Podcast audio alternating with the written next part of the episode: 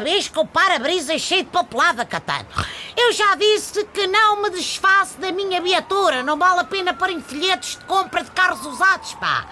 Espera, se calhar isto é um daqueles postais que a FENPROF andou a distribuir a semana passada. Eu acho bem os professores exigirem melhores reformas e tal. Mas quer dizer, se querem mesmo ser ouvidos, se calhar telefonavam para o Ministro da Educação em vez de mandarem postais, digo eu.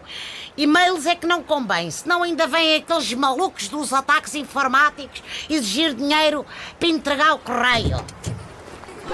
Vá, vá, vá. A entrar no táxi deste senhor.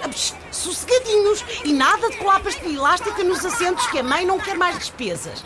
Ai, as pastilhas são muito caras, ouviram? Epá, tanta puta, muita criançada, mas já começaram as excursões da garotada para a praia? não, para a praia vou eu. Aproveitar este calor.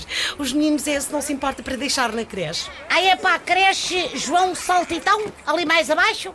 Ah, não, não, é para o Jardim Escola António Costa, no Palácio de Belém, se não se importa.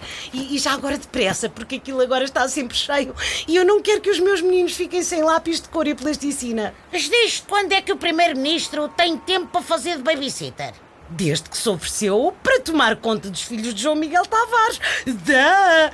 Se fica com os dele, fica com os meus, que isto não há portugueses de primeira e de segunda, meu querido, já passou.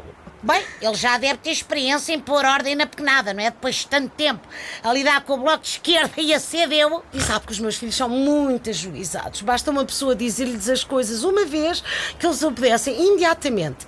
Vão dar menos trabalho que a Catarina Martins, vai ver. Então, e os garotos gostam de ir para lá? Ai, adoram! E têm crescido imenso. Ontem vieram para casa com 2,8% de crescimento. Fizeram a cama sozinhos e tudo. Olha. O que importa é que sejam felizes. Ai,